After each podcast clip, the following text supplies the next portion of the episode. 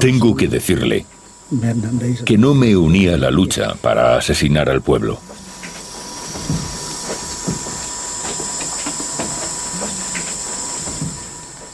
Incluso ahora, míreme. ¿Tengo aspecto de malvado? En absoluto. Tengo la conciencia tranquila. No la puedo tener más limpia.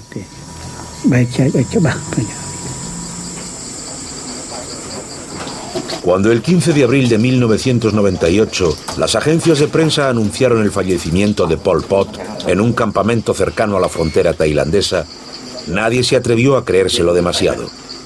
La noticia de su muerte ya se había difundido varias veces el año anterior. Los gemeres rojos siempre habían sido expertos en materia de secretismo, intoxicación y manipulación. Para demostrar que el cadáver era el de Pol Pot, los forenses tailandeses fueron autorizados a examinar su dentadura, a tomar muestras de piel y de cabello y a tomarle las huellas dactilares.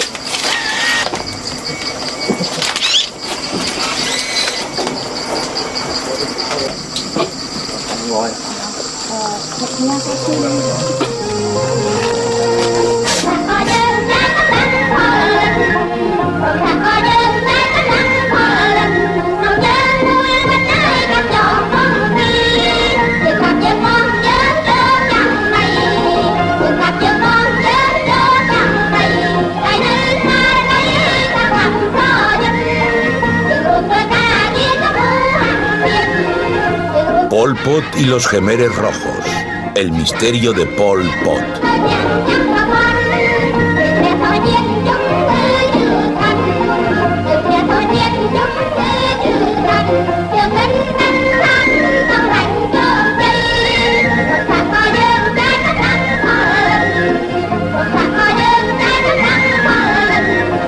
Pol Pot siempre se negó a conceder entrevistas, tanto mientras estuvo en el poder como después de su huida en 1979. 18 años después, en 1997, cuando el movimiento Gemer Rojo se hundió, Pol Pot fue arrestado y juzgado ante un tribunal popular. Nate Thayer, periodista estadounidense del Far Eastern Economic Review, fue autorizado a asistir al acontecimiento y a entrevistar a Pol Pot en absoluta exclusiva. El Gemer Rojo había anunciado que Pol Pot había sido arrestado. Yo pensé que era verdad, aunque nadie más se lo creyó. Y con motivo, porque el Gemer Rojo mentía mucho. Llevaba una década mintiendo, así que su propaganda resultaba inútil. Ese fue el argumento que les presenté. Les dije que si Pol Pot había sido detenido de verdad, tenían que permitir que lo confirmase un testigo independiente y creíble, o nadie les creería. Y esa fue la razón por la que me permitieron acceder a Pol Pot.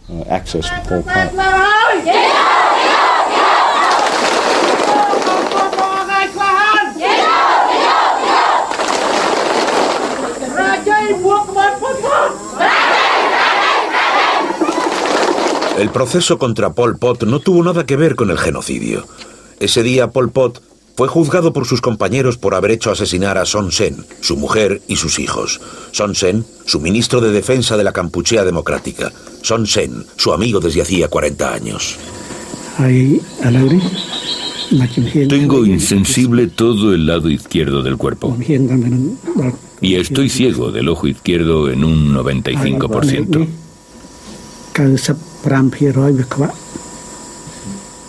Por eso, cuando camino, me tambaleo.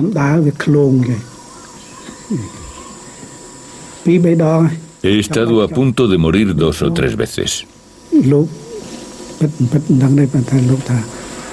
Dice usted que estoy acabado política y físicamente, y es cierto.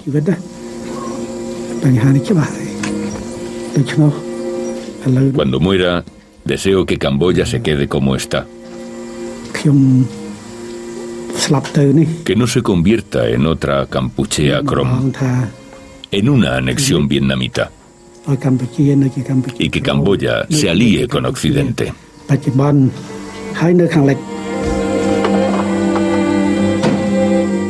Cuando se le ve y se le escucha, Pol Pot parece un abuelo simpático.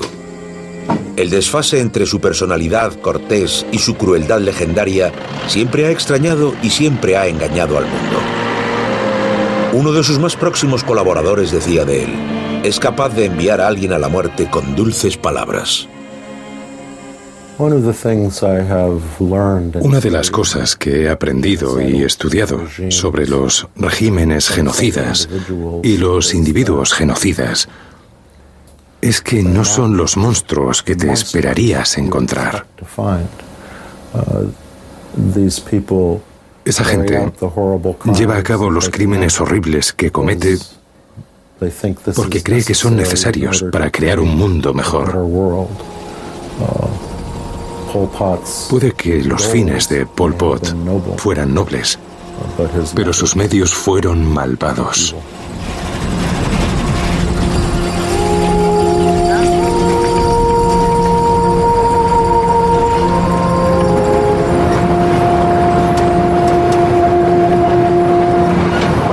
Misterios que rodean la vida de Pol Pot comienzan ya con su nacimiento. Su verdadero nombre era Salot Shar y nació en 1925, no en 1928 como consta en los documentos oficiales, en una aldea de la provincia de Kompong Tom. Su padre, Salot Pen, era un campesino próspero que poseía varias hectáreas de arrozales, bueyes y una casa confortable, y Soknem, su madre, era una mujer piadosa y respetada en la comunidad. Después de volver de Francia y antes de irse a Vietnam, hizo un par de visitas a su casa natal de Compontón y según me han contado, no reveló a su familia sus verdaderas conexiones políticas. Pero les dijo lo siguiente, si haces algo tienes que hacerlo bien. Hagas lo que hagas en la vida, hazlo bien. Así que tenía la noción de que existía una forma correcta, un camino correcto y de que solo si eras leal, fiel, hiperfiel, leal al camino correcto, alcanzarías el bien. Pero resultó que estaba completamente equivocado. Sucedió lo opuesto. Fue otra ironía, otra ironía típica de Pol Pot.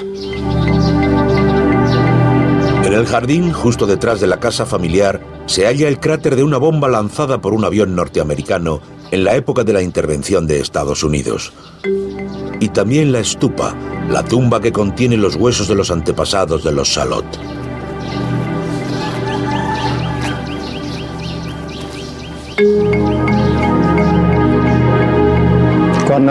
Cuando era joven era amable y honrado y se esforzaba con los estudios. Nunca le conté a mi familia lo que hacía para que no se preocupase. Algunos pensaban que no me importaba mi familia. No. No quería que se preocupasen si yo tenía problemas. Recuerdo nuestra infancia como muy tranquila. A menudo me pregunto cómo alguien tan dulce pudo maltratar tanto al pueblo camboyano. Me planteo muchas veces esa pregunta. A veces la gente puede parecer muy inocente y amable, y Pol Pot es encantador y muy inocente. Su rostro, su comportamiento, todo en él es muy educado pero es muy, muy cruel. Pol Pot fue hijo de los fracasos de su país. Fue un auténtico nacionalista, que era un hombre malvado. Yo creo que Pol Pot fue el hombre que acabó demostrando para siempre y de forma indisputable que el comunismo no funciona. Desde los años 30 la familia Salot mantuvo especial relación con el Palacio Real de Phnom Penh. Una de sus hermanas, bailarina del ballet real, se convertiría en una de las esposas del príncipe Moni Bong, futuro rey de Camboya. En 1931, con seis años, Salotsar se marchó a Phnom Penh, donde vivió con su hermano, funcionario del Palacio Real. Cuando Salotsar se convirtió en Pol Pot, se acordaría de las bailarinas y los profesores del ballet real. Como herederos de una tradición que, como todas, debía desaparecer, fueron casi todos liquidados.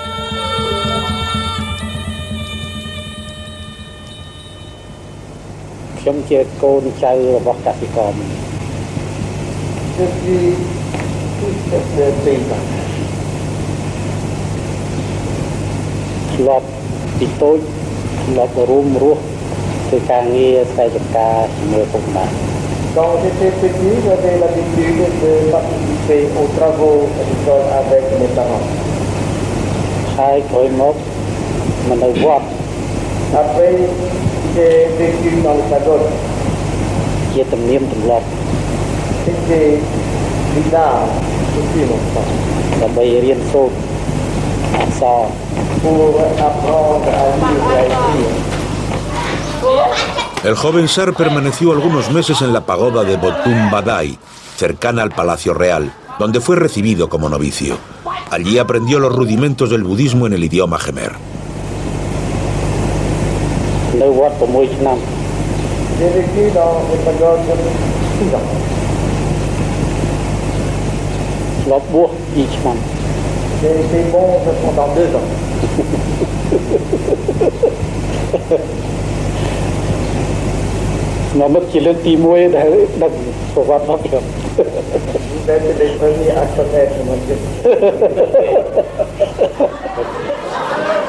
Pero Salotzar no estuvo seis años en la pagoda, como afirmaba.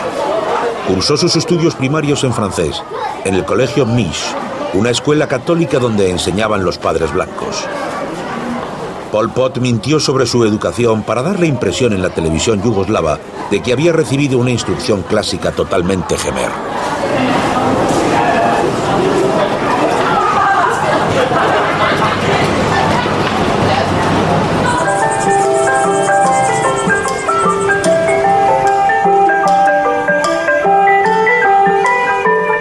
1941, tras la muerte del rey Monibong, el príncipe Norodom Sihanouk, de 19 años, todavía alumno de un liceo francés de Saigón, fue elegido para sucederle por las autoridades coloniales francesas.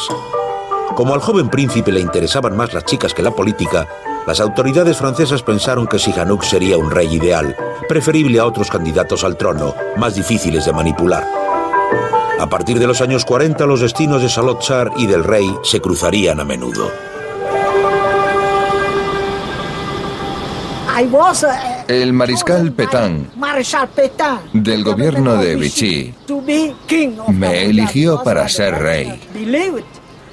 porque los franceses creyeron que sería un rey muy flexible, muy pro-francés, dispuesto a dejar que Camboya siguiera siendo una colonia. Pero el hecho es que nací para estar con Camboya.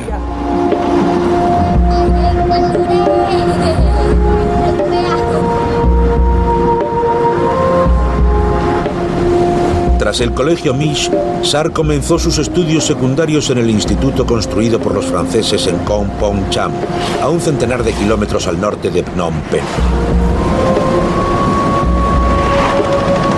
Situada a orillas del Mekong, Kompong Cham era una ciudad próspera gracias al caucho y a las maderas preciosas que todavía se explotan en la región.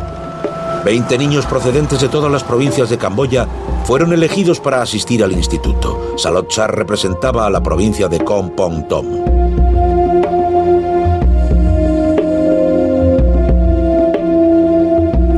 En su entrevista con Nate Thayer, dijo que no le gustó que yo le llamase mediocre, que es lo que uno de sus compañeros de instituto dijo que era. Dijo, no era mediocre, era de la media. Nadie ha dicho que estuviera por encima de la media. Jugaba al fútbol, tocaba el violín, tenía algunos amigos. Uno de sus mejores amigos era el hermano pequeño de Lon Nol. Era un niño agradable. Nadie ha dicho que tuviera un temperamento dictatorial o mal carácter, ni nada por el estilo. En el instituto, el joven Sar conoció a Kyo Pan y a Hu Nin, futuros dirigentes de los Gemeres Rojos. En la época de la Segunda Guerra Mundial, los alumnos, como todos los habitantes de Indochina, descubrieron que la potencia colonial no era invencible.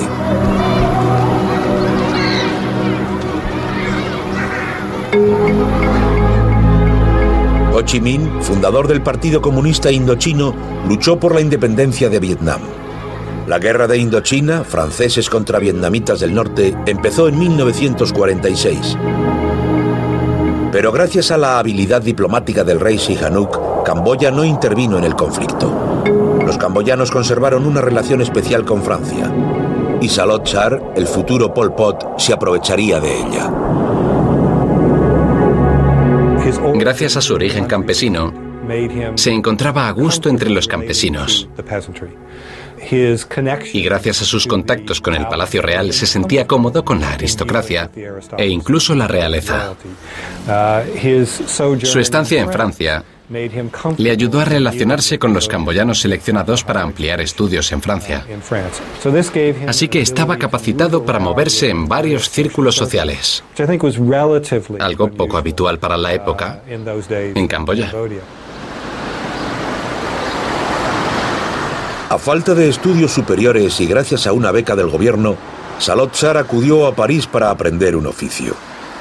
Llegó en 1949 y alquiló una modesta habitación amueblada en la calle Letelier, en el distrito 15, encima del Café Brassat. Oficialmente tenía que asistir a un curso de radioelectricidad en la escuela Violet, situada muy cerca. Pero como de costumbre, Sar se interesó poco por los estudios y pasó la mayor parte del tiempo con sus amigos opositores camboyanos. Muchos de ellos eran ya o serían miembros del Partido Comunista francés. Salot Sar apoyó la causa comunista toda su vida y al contrario que otros nunca la abandonó. This is a technical school for trainee electricians. Most of the students are sons and daughters of the poor and lower middle peasants and demobilized soldiers of the Revolutionary Army. Treinta años después, en 1978, los chinos realizaron una película propagandística, La Marcha hacia Adelante de Campuchea Democrática y una secuencia está dedicada a una escuela de radioelectricidad. Por supuesto, la película muestra algo que nunca existió. En esa época no había ninguna escuela, ni profesor, ni clase. No era más que pura mistificación encaminada a demostrar al mundo exterior que la preocupación principal del régimen Gemer Rojo era formar a la juventud para garantizar el futuro del país. Trabajad duro, jóvenes. En la gran tierra del socialismo podréis utilizar plenamente vuestros talentos.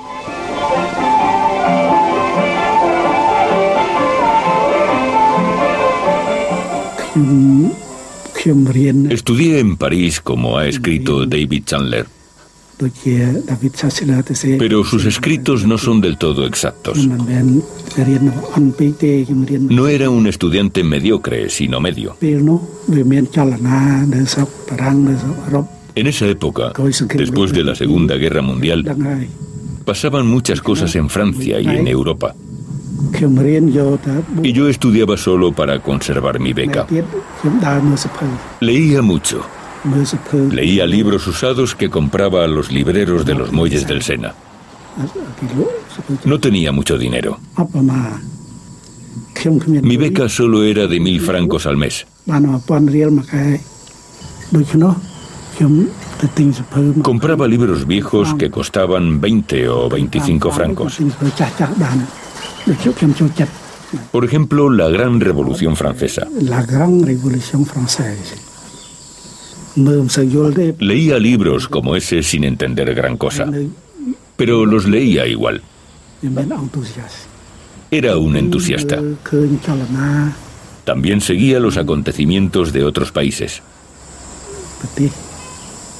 En la India, por ejemplo, las actividades de Mahatma Gandhi. La editorial del pueblo sirve al pueblo. Periódicos, revistas. En la época de Campuchea Democrática estaba prohibido leer, excepto algunas publicaciones oficiales, prohibido escribir y prohibido escuchar radios extranjeras.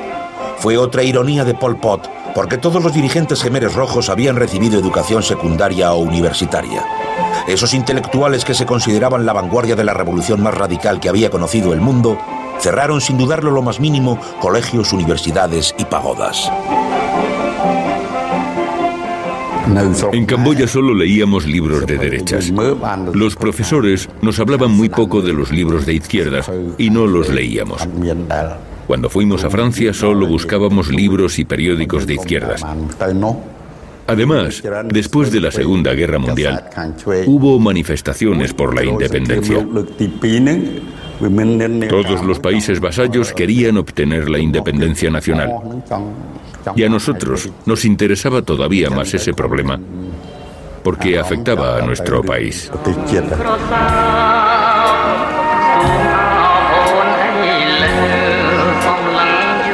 En París, Salotzar escribió un artículo de ocho páginas titulado Monarquía o Democracia. Lo publicó en un número especial de la revista de la Asociación de Estudiantes Gemeres. Bajo el seudónimo Gemer original, Salot Sar atacó violentamente la monarquía camboyana. Era, según él, una pústula maloliente que vive gracias al sudor y la sangre de los campesinos. El panfleto afirmaba que solo la Asamblea Nacional y los derechos democráticos dan al pueblo camboyano la ocasión de respirar un poco. Citaba las revoluciones francesa, rusa y china y proclamaba que la democracia que reemplaza a la monarquía es una institución incomparable y pura como un diamante. Gemer original concluía exigiendo la abolición inmediata de la monarquía en Camboya. Por supuesto, el artículo suscitó reacciones muy vivas en el Palacio Real de Phnom Penh. Di becas a Pol Pot o Salot Sar y a Yen Sari. Cuando se fueron a Francia, eran nacionalistas. Pero cuando volvieron a Camboya, después de estudiar allí, eran comunistas. Suelo decir que para que mis estudiantes no se hubieran vuelto rojos, no se hubieran hecho comunistas, debería haberles enviado a países comunistas. Cuando vivía en Francia no entendía nada, pero en Camboya progresé. ¿Por qué? Porque al volver a Camboya no tuve ningún contacto con la burguesía. No tenía más que un diploma de estudios intermedios. Y tuve contacto con las clases inferiores, con los monjes y la gente corriente. Comprendí sus problemas. No calqué mi comportamiento de nadie. Presté atención a la gente. Tras haber vivido en Europa, vi cosas que me dolieron mucho. En cuanto a mis estudios y mis modelos, me influyeron muchas cosas distintas, pero sobre todo lo que vi en el país. Gracias a los esfuerzos de Norodom Sihanouk y de lo que se llamó la Cruzada Real, un movimiento autonomista hábilmente comenzado por Sihanouk, Camboya obtuvo la independencia en 1953. La educación efectuó avances notables. Comparada con los problemas que sufrieron Vietnam y Laos, los otros dos países de la antigua Indochina francesa, Camboya parecía un oasis de paz y estabilidad. Himno nacional, cantado por los alumnos de todos los colegios públicos del reino, suplicaba a los dioses que protegieran y ayudaran al rey.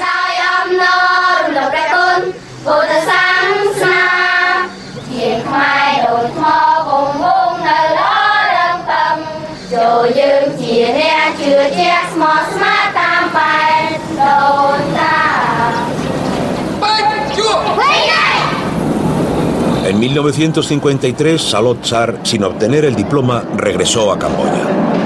Enseguida entró en contacto con los comunistas locales y los estudiantes comunistas que había conocido en Francia y viajó al este del país para encontrarse con los comunistas vietnamitas.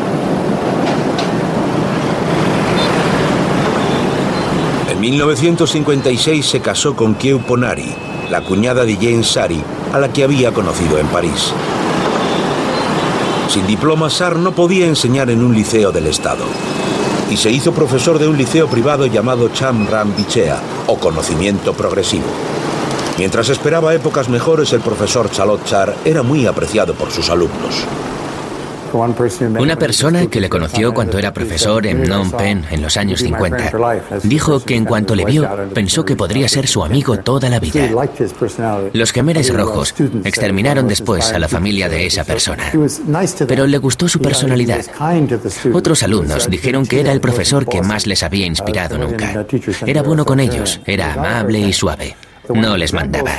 Y los profesores camboyanos tienden a ser autoritarios. Me recuerda, por ejemplo, a Ho Chi Minh, otra persona que nunca perdía los buenos modales, aunque obviamente era consciente de temas muy poco agradables y lo supervisaba.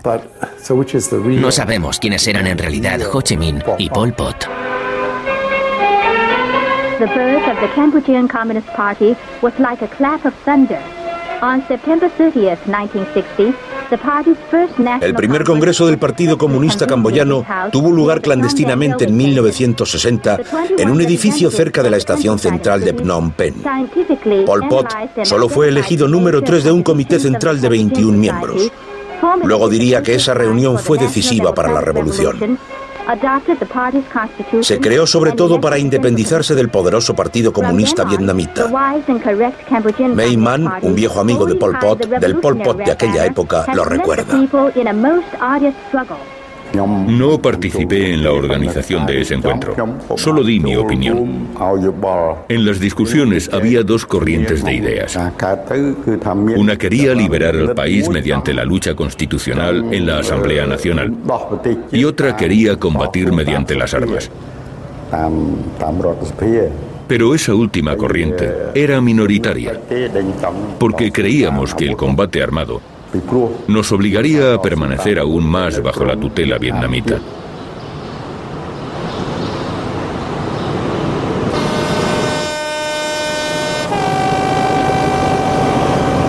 Dos años después, Tu Samut, secretario general del Partido Comunista Camboyano, desapareció misteriosamente. Tras ciertas maniobras, Pol Pot fue elegido secretario general. Pero la policía de Sihanouk no era benigna con los comunistas. Temiendo por su vida, Pol Pot y otros dirigentes se echaron al monte en 1963 para preparar la lucha armada.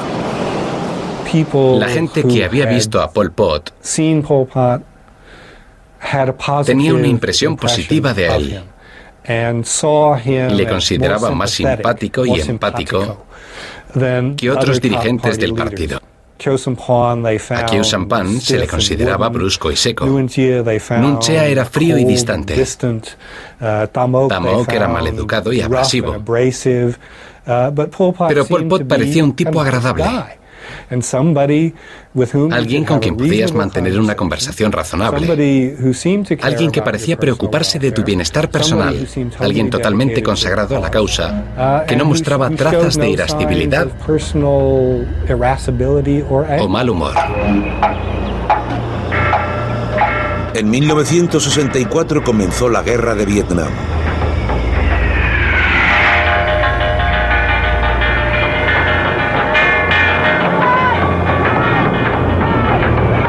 Fue una guerra total entre la mayor potencia militar del mundo y un pequeño país tercermundista, simbólicamente entre los B-52 y los Phantom de un bando y las escopetas de caza del otro.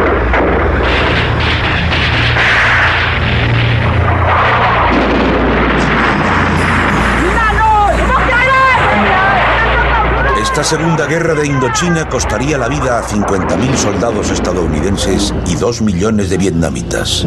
Los comunistas vietnamitas enseñaron a los comunistas camboyanos que reclutaron que la clave para la labor de organización del Partido Comunista en Camboya era el secretismo y se acabó convirtiendo en una tradición del comunismo camboyano desde el principio. Una vez dicho eso, creo que está claro que la tradición establecida en los primeros días del comunismo camboyano debió encajar muy bien con el estilo personal de Pol Pot. Le resultaba totalmente natural, como a Stalin, agasajar a alguien con una botella de vino y matarle al día siguiente. Y nadie notaba la diferencia.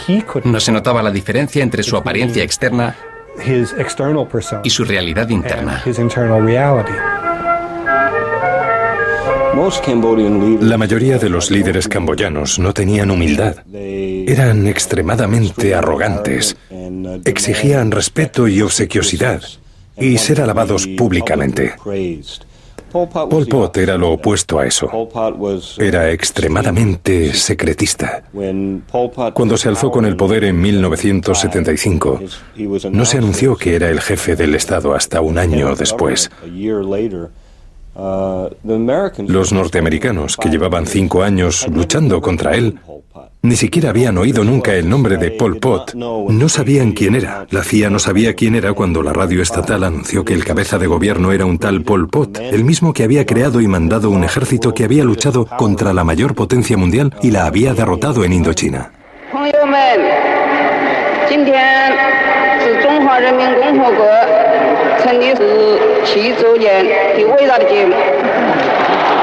En 1966 Pol Pot acudió a Pekín por primera vez. y su visita coincidió con el inicio de la revolución cultural. La política de Lin Biao, ministro de Defensa chino, y la de la Banda de los Cuatro ejercieron una influencia inmediata sobre sus proyectos. Pol Pot planeó desarrollar su propia revolución cultural más radical aún que la de China y la de Albania.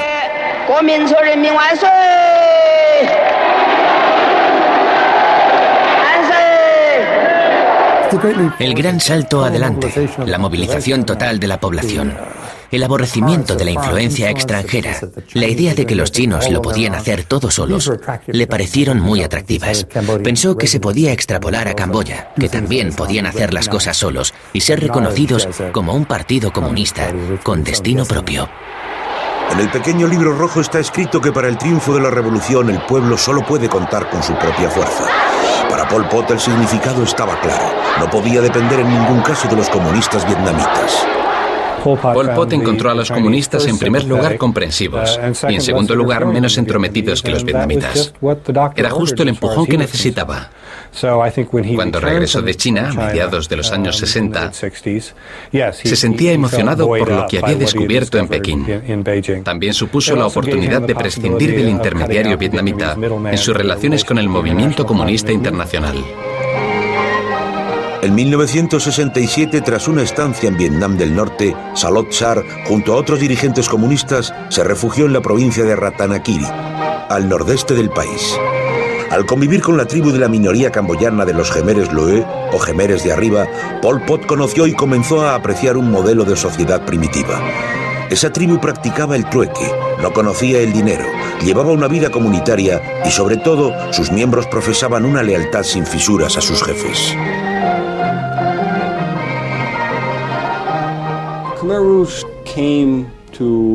El Gemer Rojo surgió para intentar mejorar el país. Fueran cuales fueran sus fallos, que fueron muchos, lo cierto es que no actuó de forma egoísta. Pol Pot no era corrupto. Puso por delante de él lo que creía que era el interés de su país.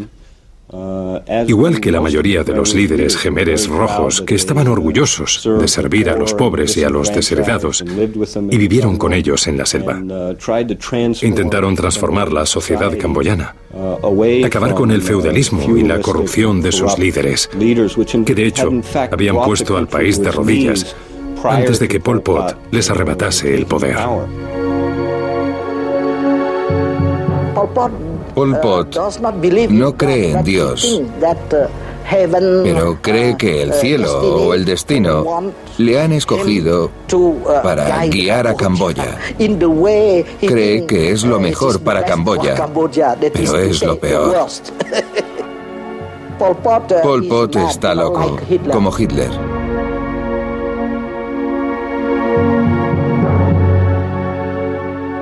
En el interior de este edificio, antigua residencia del gobernador francés, Pol Pot recibía a las pocas delegaciones extranjeras de los países amigos.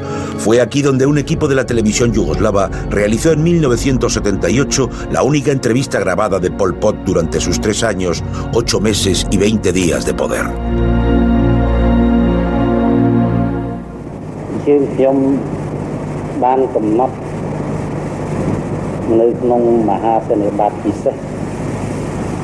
Lia ខែមេសានៅចុងខែមេសា1975ថាទួលនីតិក្នុងការធ្វើបដិវត្តទួលនីតិក្នុងការធ្វើសង្គ្រាមរបស់ជាតិគឺប្រជាជនកម្មករកសិករមានចំនួនភាគច្រើនដាច់ខាត អ្នកទាំងនេះបានប្រលើទំហំច្រើនជាងគេអ្នកនេះត្រូវទទួលផលបដិបត្តិ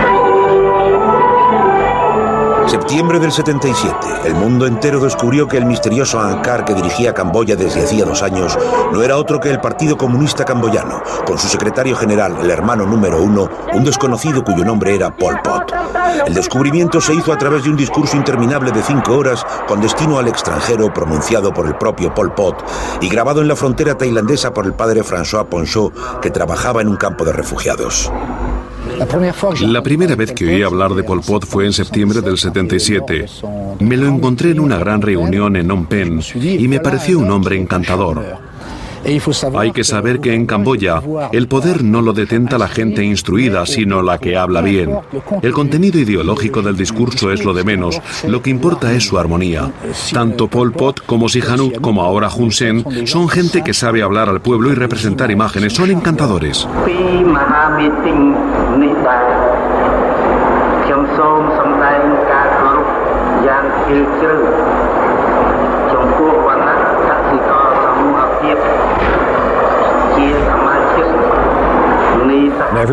Todo el mundo les había dicho que nunca tendrían éxito. Y no solo lo tuvieron, sino que lo tuvieron antes que los vietnamitas. Eso creó dentro de la estructura del partido una atmósfera en la que se consideraba a Pol Pot un genio que podía lograr lo imposible. Y basándose en esa reputación, fue capaz de poner en marcha una serie de medidas que enseguida se demostró que eran desastrosas. Y cuando otros se daban cuenta de que lo eran, se libraba de ellos.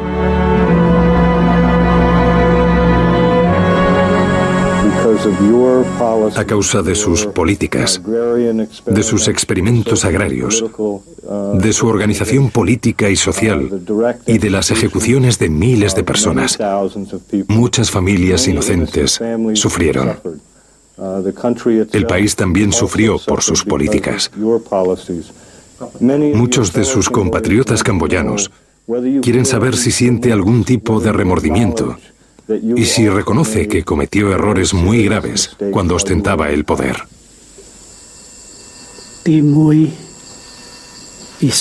Primero he de mencionar mi experiencia y la de mi movimiento. Éramos novatos e inexpertos. Estábamos muy presionados y teníamos que resolver problemas sin cesar. Hubo errores en la aplicación de las soluciones, lo admito. Y ya lo he reconocido por escrito.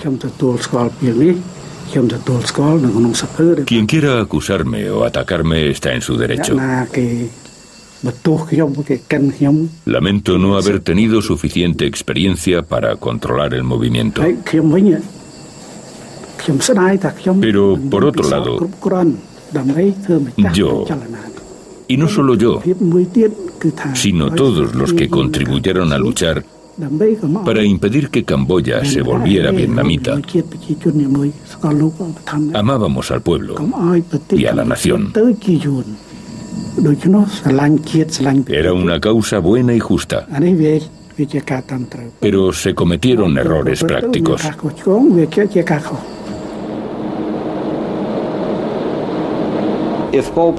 Si a Pol Pot lo analizase un psiquiatra occidental, no cabe duda de que lo encontraría enfermo, al igual que la mayor parte de líderes camboyanos, tanto leales como opositores. Hablaría con todo detalle sobre cómo el enemigo estaba en todas partes, incluidos niños pequeños, mujeres y familias. Todos eran parte de una gran conspiración. Pol Pot es la continuación lógica de la nefasta cultura política de la Camboya moderna. Si se examinan las intenciones y los logros de Pol Pot,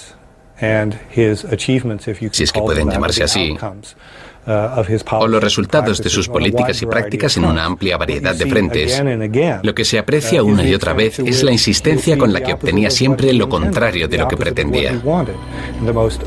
Y el ejemplo más evidente de ello es su relación con los vietnamitas.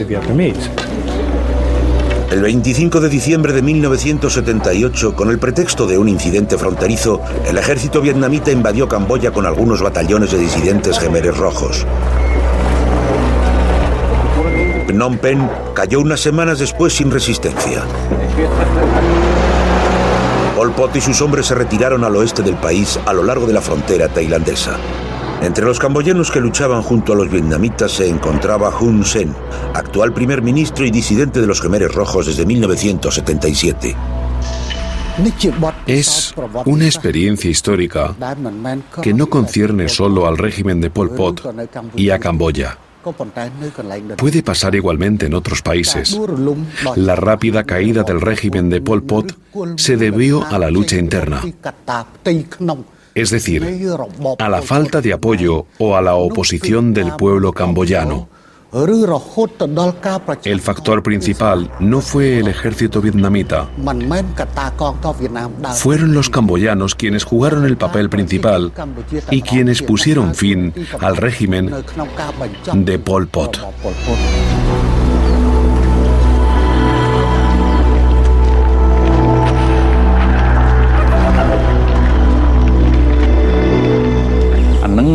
En enero de 1979, huí y llegué a Batam Bang, donde me reuní con Pol Pot y Nun Chea. Discutí con ellos y les dije que había que repartir armas a la población a toda costa para que nos ayudase a luchar. Pol Pot me respondió que ni hablar, que si le dábamos armas a la gente, nos volarían la cabeza. Entonces me dirigí a Pol Pot diciéndole que él siempre decía que el 90% de la población nos apoyaba. Yo le había creído hasta entonces, pero ya no sabía si era verdad. Me respondió que antes el pueblo nos creía, pero que ahora era el caos total y el pueblo podía matarnos. Le dije que en ese caso la guerra estaba perdida y que todo lo que habíamos hecho desde el principio no había servido absolutamente para nada.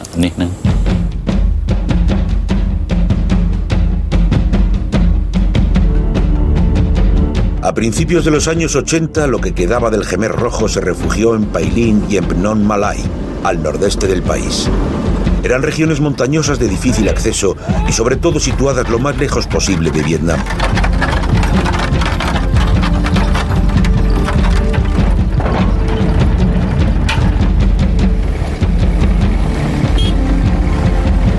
Hemos encontrado a uno de los hombres que trabajaron con Pol Pot en esa época y que ahora es un pinchadiscos de Radio Pailín, Kong Duong.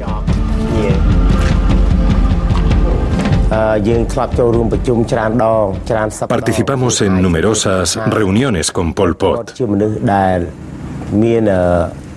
Puedo decir que tenía mucha sangre fría y que era extremadamente riguroso. En caso de falta, tenía derecho a matarnos y nosotros aceptábamos morir con gratitud. Pero bajo un aspecto muy calmado, escondía una personalidad tormentosa. ¿Qué música le gustaba escuchar a Pol Pot? Solo le gustaban los cantos patrióticos antivietnamitas. Las canciones de amor, ¿no? No, ni hablar.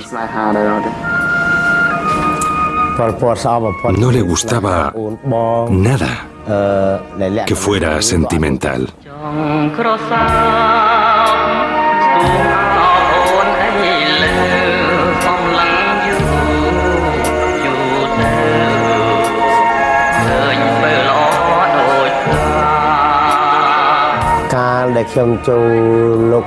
En realidad, cuando me uní a los Gemeres Rojos, todavía era joven e ingenuo.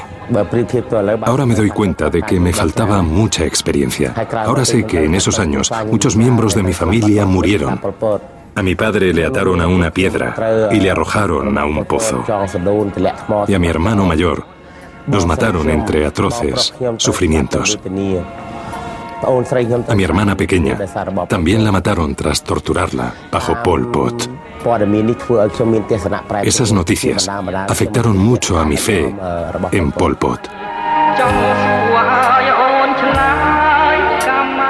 En 1982 todos los camboyanos, hasta hacía poco enemigos, se unieron contra el ocupante vietnamita y formaron un gobierno de coalición compuesto de nacionalistas, monárquicos, gemeres rojos y antiguos miembros de la ANCAR. Ese gobierno, refugiado también en la frontera tailandesa y reconocido por la ONU como único gobierno legítimo de Camboya, estaba financiado por China, Estados Unidos y Tailandia. Una vez más, los destinos de Pol Pot y el rey Sihanouk se cruzaron. En lo que respecta a Sihanouk, una vez en la ONU, un periodista le preguntó cómo se definiría. Y él dijo, insumergible, insumergible. Creo que para muchos camboyanos, la monarquía es un referente muy sólido. Con toda su tradición religiosa, el budismo y la reapertura de las pagodas. Creo que se identifican con la monarquía y resulta tranquilizador.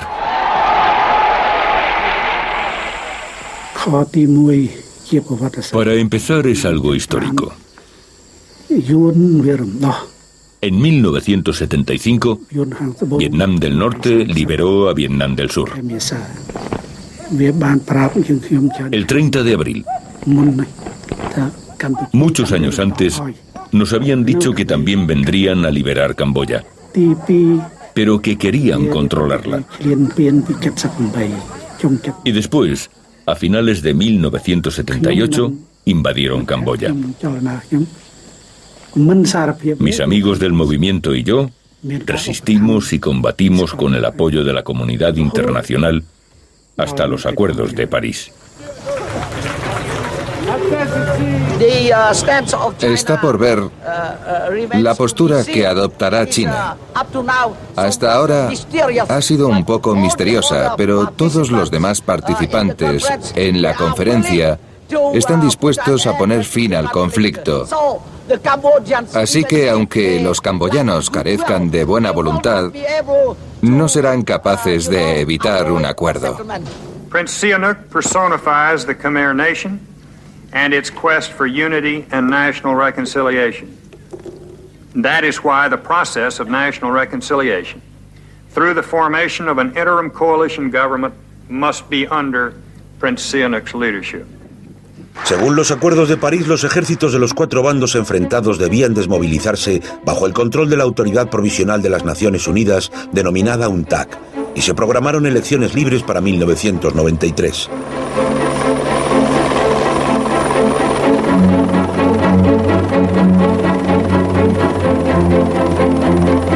Los gemeres rojos se retiraron de las elecciones con el pretexto de que los militares vietnamitas seguían ocupando el país. Incluso acusaron a la UNTAC de ser cómplice de Vietnam. Los vietnamitas no se han ido, aunque se diga que ya no quedan más tropas Yuon en Camboya. Se han quedado, pero han cambiado de camisa han llegado más vietnamitas vestidos de civiles. Las autoridades vietnamitas han ocupado Camboya entre 1979 y 1991, durante más de 10 años. Y la frontera con el Yuon, terrestre o marítima, es muy larga. Los vietnamitas la cruzan cuando quieren. Así que después de la aplicación de los acuerdos de París, los vietnamitas no se han retirado. Cuando la ONU organizó las elecciones sabíamos que si participábamos podrían cortarnos el cuello.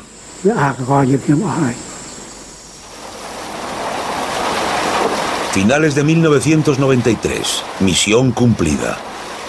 La ONU abandonó Camboya. China, Estados Unidos y Tailandia, que apoyaban al gobierno de coalición, retiraron su ayuda financiera. Entonces, para comprar armas, los gemeres rojos se vieron forzados a vender a los tailandeses los derechos de explotación de las minas de piedras preciosas, sobre todo de rubíes y zafiros. Los nuevos ingresos de los gemeres rojos se estimaron en unos 200 millones de dólares anuales. En un regateo faustiano, Pol Pot decidió que para sostener la revolución, Tenía que encontrar una fuente de ingresos y decidió crear un sistema de doble cuño. Un cinturón exterior de actividades capitalistas dedicadas a la minería de gemas y la explotación de las selvas del nordeste cercanas a Pailín. Y un núcleo interno que permanecería fiel a los verdaderos ideales de la revolución. Y ese trato con el diablo que hizo Pol Pot sería su perdición.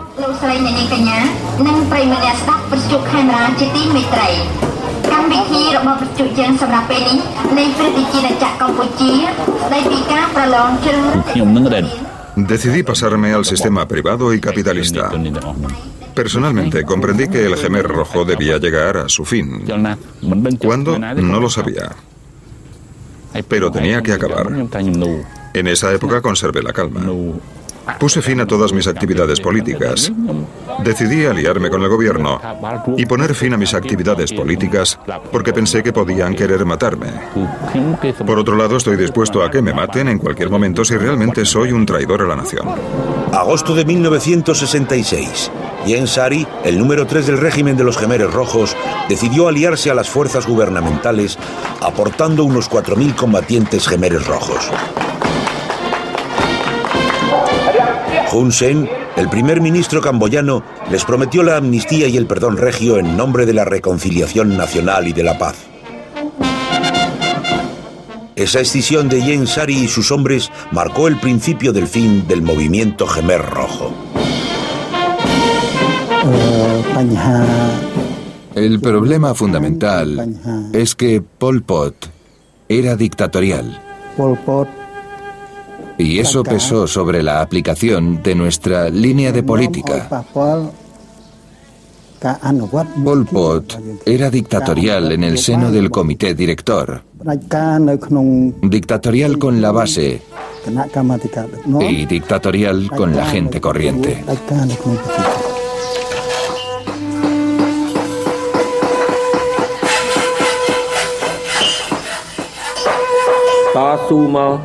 Luché junto a Pol Pot no durante un periodo corto, sino durante muchos años. Y como resultado intentó liquidarme, matarme junto a otros dirigentes que estaban de mi lado, e incluso matar a la gente que me rodeaba.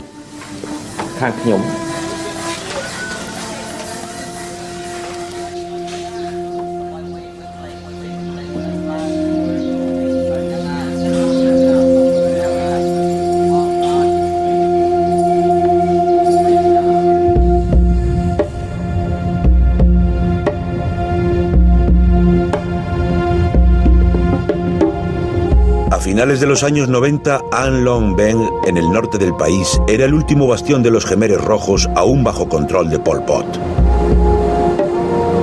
El viejo dictador, debilitado, seguía imponiendo un régimen comunista puro y duro, aunque su movimiento se había reducido a unas pocas decenas de miles de personas. Aislados, totalmente incomunicados con el mundo exterior, los últimos gemeres rojos tenían una única idea fija, sobrevivir.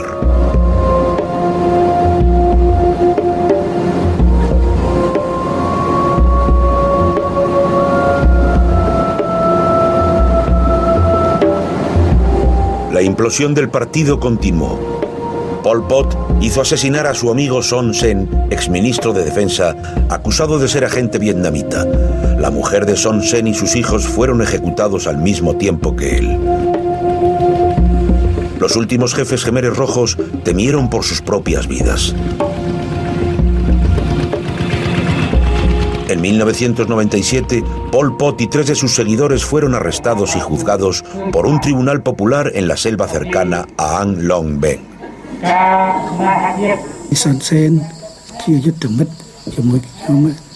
Son Sen había sido un buen camarada durante numerosos años. Pero después hubo una secesión en el oeste del país.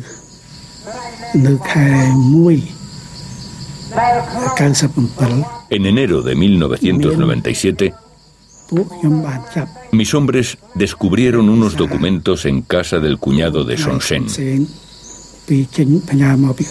en Compontón.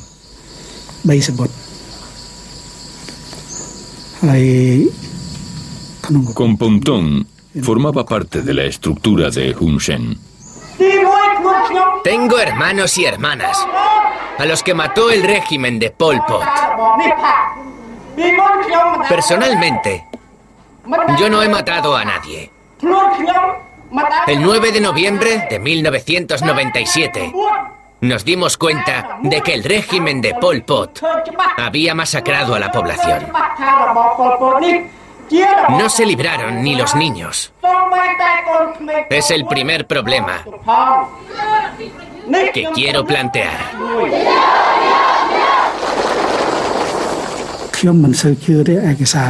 No me creí esos documentos.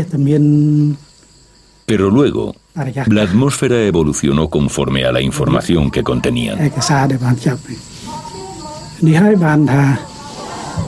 Así que si querían destruirme, tenía que tomar medidas para defenderme.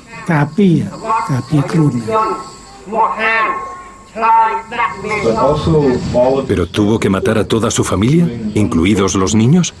No, solamente al marido y a la mujer. Eran malos elementos desde hacía mucho tiempo. Los responsables del asesinato de los demás miembros de su familia fueron otros. Yo solo soy responsable indirectamente. Y lo lamento. No se hizo correctamente.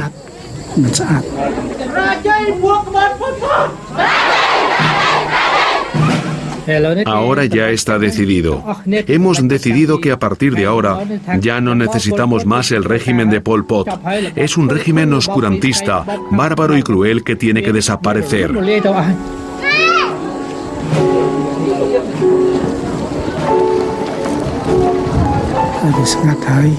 Cuando todo está en calma, hacia las seis de la tarde, me voy a la cama bajo la mosquitera.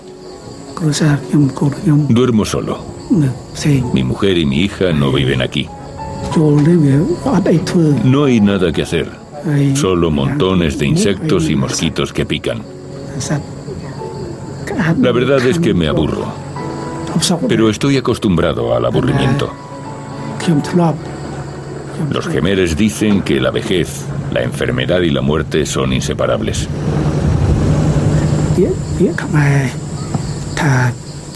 En lo que a mí respecta, de esas tres cosas, ya solo me espera la muerte.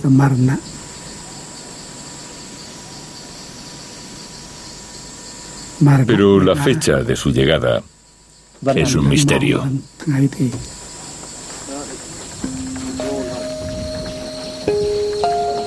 Pol Pot murió el 15 de abril de 1998. Las circunstancias de su muerte nunca han sido dilucidadas. Envenenamiento, crisis cardíaca, suicidio. La víspera de su muerte, Tamok había dado a entender que había acordado intercambiar al anciano vivo a cambio de armas y medicamentos. Uh, su mujer y su hija de 12 años uh, cuando les preguntaron sobre su reputación de asesino en masa, dijeron que la historia tendría que juzgarle. Su mujer dijo que era un buen padre y buen marido y que nunca enseñó a la gente a ser traidora. ¿Cómo le gustaría a su hija que los camboyanos recordasen a su padre? No puede decir nada. Puede que quiera que sea la historia quien le juzgue. Now she she's not you know uh, able to say anything maybe she want to let history judge Se fue a la tumba creyendo que era un buen líder y que había hecho más bien que mal por su país, lo cual resulta muy insatisfactorio. Habría sido muy importante para sus víctimas que hubiera reconocido que se equivocó.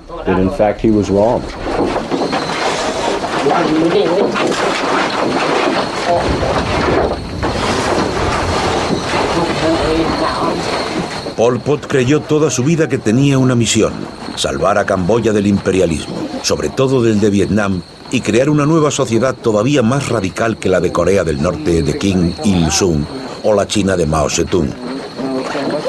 Para construir esa utopía, sacrificó cerca de una cuarta parte de la población de Camboya y quemó todas las etapas del proceso revolucionario.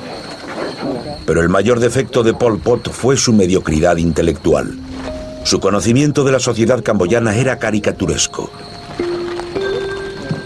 Las purgas en nombre de la lucha de clases no fueron más que el resultado de su gran paranoia y su determinación absurda por aferrarse al poder incluso y tal vez especialmente cuando ya estaba todo perdido. La muerte de Pol Pot en la selva camboyana rodeado de su mujer y su hija, su incineración a escondidas sobre un lecho de viejos neumáticos de camión, fueron tal vez el comienzo de una justicia natural a falta de la de los hombres.